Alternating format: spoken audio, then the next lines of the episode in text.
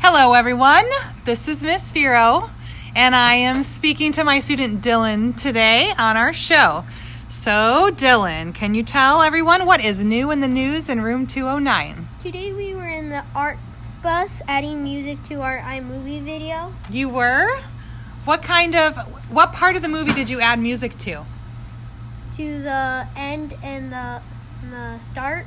Okay, like at the, where the credits are at the end? Yes. And where you have the title at the beginning? Yes. Excellent. And can you tell me what's the most interesting thing that's happened today? Learning quadrilaterals. Ooh, what's what's that? We, it is a four-sided shape, like a Yes. square rectangle. Nice, nice. All right, and tell us one thing you learned today. I, wait, okay. I learned about the gold rush, Oh, what's the gold rush?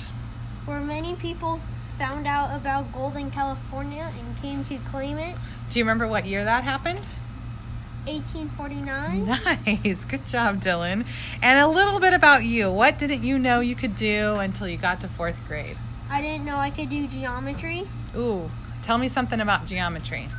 Um, triangles are a part of geometry, and then there's like acute, right, and obtuse. Nice. Well done. And lastly, what do you want people to know about you? My favorite animal is wolves. Ooh, what do you like about wolves? That they are so cool. They look so cool. Why do they look cool? What's cool about them? So they just have like sharp claws and teeth. Where do they live? They live in many parts of America. Yeah. Have you ever written about wolves? Yes. Yes, I kind of remember something like an All About Wolves book. Yeah. Yeah, was that fun to write? Yes. Yes. All right, well, thanks for being here, Dylan. It was nice to talk to you.